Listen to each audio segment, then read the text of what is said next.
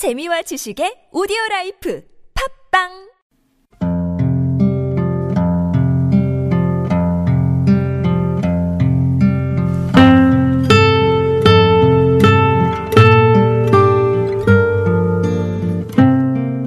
가슴에 담아온 작은 목소리.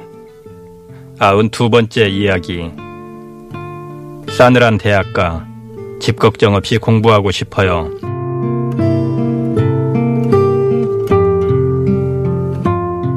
안녕하십니까. 가슴에 담아온 작은 목소리 김영호입니다. 20대를 흔히 인생의 봄이라고 얘기합니다. 하지만 그 시기에 세상의 냉정함부터 배워야 한다면 어떤 기분이 들까요? 어느 부동산 정보 사이트에 따르면 지난 2017년 기준 서울 주요 대학가의 평균 월세는 49만 원이었습니다. 또한 보증금은 1378만 원이었죠.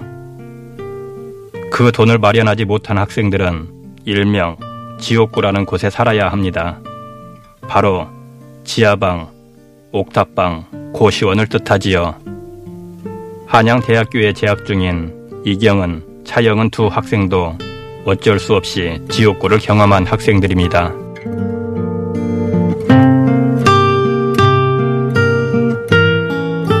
저 같은 경우에도 이제 반지 하나 옥탑방을 찾을 수밖에 없었어요. 왜냐면 어, 보증금이 집에 이제 목돈이 크게 있는 것도 아니고 매달 월세를 막 4, 50만 원씩 낼 수 있는 형편도 안 되기 때문에 제가 살았던 반지하 방들에는 이제 방범창이 없어요. 그렇다 보니까 이제 그 집에 살면서 많이 무섭기도 하고 또 이제 비좁은 집에 살면서 이제 뭐 현관문을 열고 앞구르기를 하면 벽이 닿는 집이라던가 그렇게 비좁은 집에 또 살아보기도 했었고 원룸에 작은 창고 같은 게 딸려 있는 집이 어서 한 명은 그 방 안에서 자고 한 명은 침대 있는 데서 자고 그래서 침대가 하나밖에 없어서 둘이 번갈아 가면서 방을 바꾸면서 살았어야 됐어요. 한 명은 계속 바닥에서 자야 했고 그리고 녹물 같은 게 나올 때도 있었어요. 화장실에 하수구에서 냄새가 났었고 그리고 벌레가 좀 자주 나왔어요. 바퀴벌레가 운 좋게 반지 하나 고시태를 벗어나도 학생들이 겪어야 하는 고충은 마찬가지입니다. 월세 60만 원짜리 주택에 사는 한양대학교 사범대학 신창용 학생 또한 노후된 주택 때문에 이 겨울이 춥기만 합니다. 외풍이나 이런 게 워낙 낡다 보니까 너무 춥더라고요. 보일러나 이런 것도 정상적으로 가동이 되긴 했는데 그러니까 방 안이 따뜻해지는 것보다 대표봤자 다 열이 나가니까 온도가 잘 안 오르더라고요. 그래서 집에 한 11월 달쯤 아, 집 실내 온도가 8도였던 적이 있었어요. 8도. 그래서 거의 바깥인 것 같아가지고 자고 있었는데 물이 저기 뭐 고여 있다고 하는 거예요. 그래서 막 어떡하지 어떡하지 했는데 다들 막 내일 좀 제정신일 때 다시 보자 해가지고 일어나는데 그렇게 말을 들어보면 아래 물이 이렇게 다 이렇게 흥건하더라고요. 그런 식으로. 지금 고친 상태예요? 아 아니요 이게 기사님이 와가지고 한 상황 확인 정도만 한, 했다고 정보를 들었는데 이런 조건 속에서도 현재 한양대학교 인근 시세는 평균 보증금 1천만 원에 월세 50만 원. 아직 경제력이 없는 학생들은 그 비용을 감당하기 위해 밥값을 줄이고 학업을 중단하기도 하는데요. 5천 원 정도 기준 잡아서 위에 넘어가면 좀 이렇게 아 좀 비싼 것 같다 이런 생각도 들고 최대한 그 아래쪽으로 먹으려고 하는 것도 있고 또 형이 한 명 있는데 정말 형편이 좀 안 좋아서 인천 사시는데 자취를 할 수가 없어가지고 형편 자체가 어디 공장 들어가서 일하셨던 분들 계시거든요. 학비 플러스 자기 이제 대학생활 할 때 용돈이나 이런 거 나중에 저처럼 이렇게 들어와가지고 같이 살 때 집세 같은 거 내도록 보증금은 말을 못하니까 그래서 1년 자체를 휴학해버리고 하시는 분들도 계시는데 그러면 아예 인간관계도 인간관계고 학업도 끊길 거 아니에요 누가 봐도 월세와 생활비 마련을 위해 안 해본 아르바이트도 없습니다.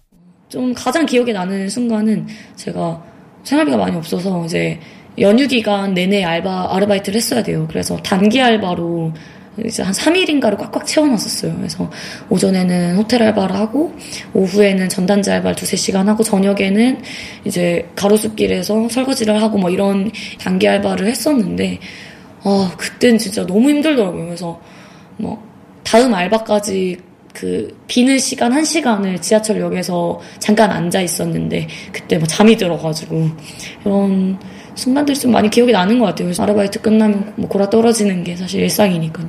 네. 그러던 2015년 학교에서 반가운 소식이 들렸습니다.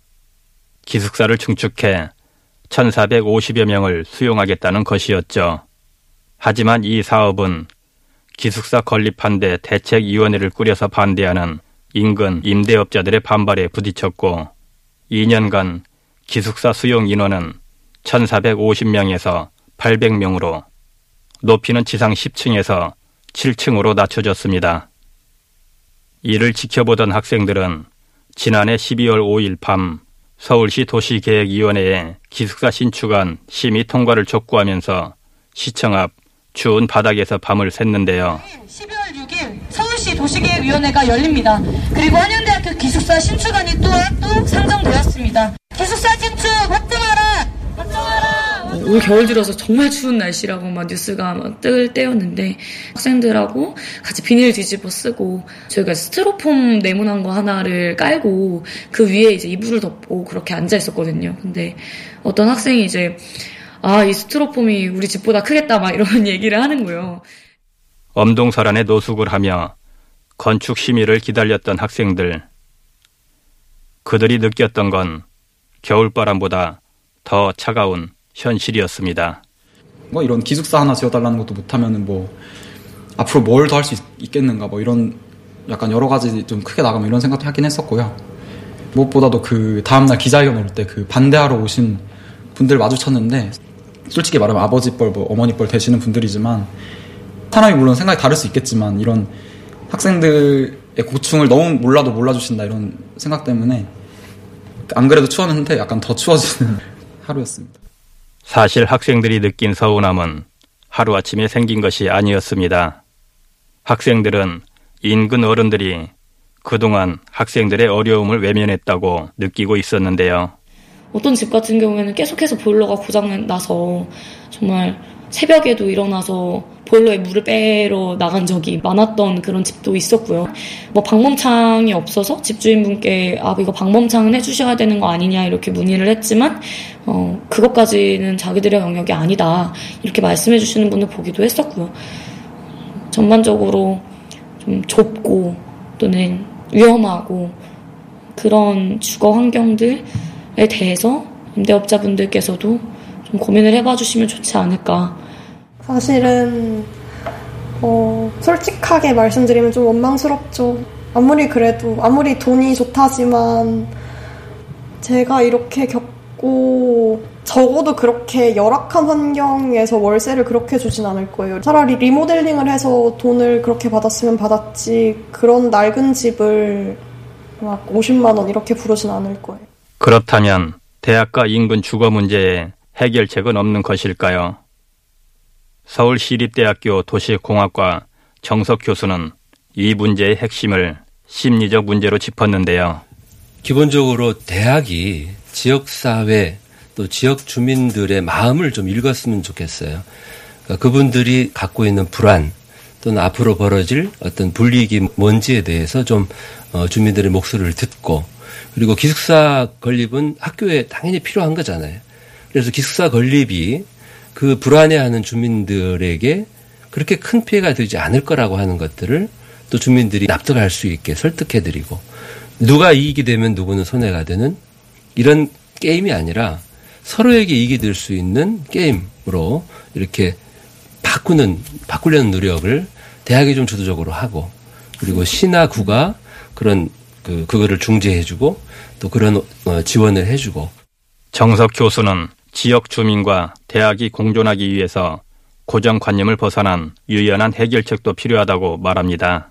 근데 이 문제를 필요한 기숙사를 굳이 캠퍼스 안에 지어야 한다. 이런 그 고정관념에서 벗어나서 대학 주변에 있는 여러 이 주택 또는 어떤 공간들의 자산들을 두루 활용하면서 학생들의 어, 주거 공간들을 확충해주고 그 질을 높이려고 한다면 그러면은 캠퍼스 울타리 밖까지 포함해서 이 문제들을 풀어나갈 수도 있을 것이다.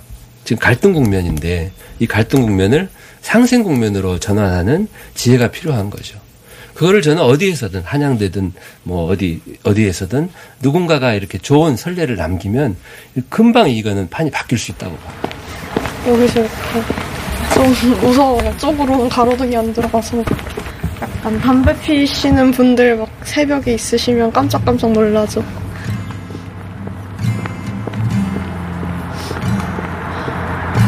학생들의 바람은 큰 것이 아니었습니다. 안전하고 따뜻한 곳에 살며 배고프지 않고 학교에 다니고 싶다는 것. 그 이상도 이하도 아니었죠. 일단 여자 기숙사가 매우 적어요.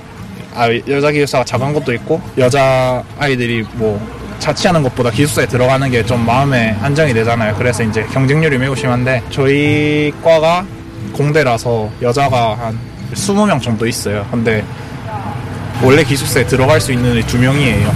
그러면 18명은 다른 데 살아야 되는 거예요. 수치만 봐도 필요하고 이성적으로만 봐도 필요하고 뭐 아이가 좀 더 안전했으면 좋겠다는 그런 부모님 마음 생각하면 좀 더 필요한 게 기숙사 건축인 것 같아요. 거의 20만 원 갖고 살 때도 있었거든요. 진짜 너무 힘들었는데 한 달에 2, 30만 원 가지고 한번 살아보셨던 적이 있는지 학생들의 입장 나오는 방송이나 이런 다큐멘터리 같은 거 많잖아요. 그러니까 진짜로 막 몇몇의 소수에 불과한 정말 형편 안 좋고 가난한 사람들, 소수의 사람들 얘기가 아니라 진짜 일반적인 학생들 얘기다 그런 게 막상 자기 집에서 살고 있는 하숙하는 뭐 그런 학생이 진짜 그렇게 살고 있는 거니까 어, 현실을 좀 바라주셨으면 좋겠어요. 저희 집안 형편이 많이 힘드니까 그것 때문에 하루하루 이렇게 살아가는 게 좀 속상하긴 했었죠. 근데 저는 그게 사실 부모님 잘못이라고 절대 생각하지 않고요.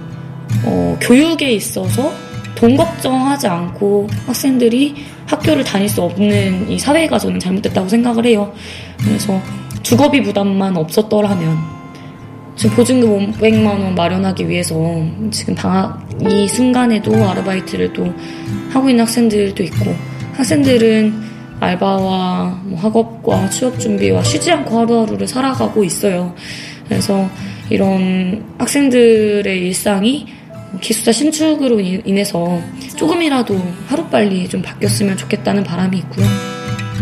행복한 걸음으로 갈까 정말 바라던 꿈들을 이룬 걸까 한창 자유를 누려야 할 우리의 대학생들. 그들은 언제까지 높은 월세를 끌어안고 허덕여야 할까요? 젊은 그들이 배워가고 있는 건 미래에 대한 희망이 아니라 쳇바퀴처럼 찾아오는 차가운 현실이 아닐까요? 가슴에 담아온 작은 목소리. 아흔 두 번째 이야기. 싸늘한 대학가 집 걱정 없이 공부하고 싶어요. 지금까지 구성의 박선영, 연출의 전효진, 저는 김영호였습니다.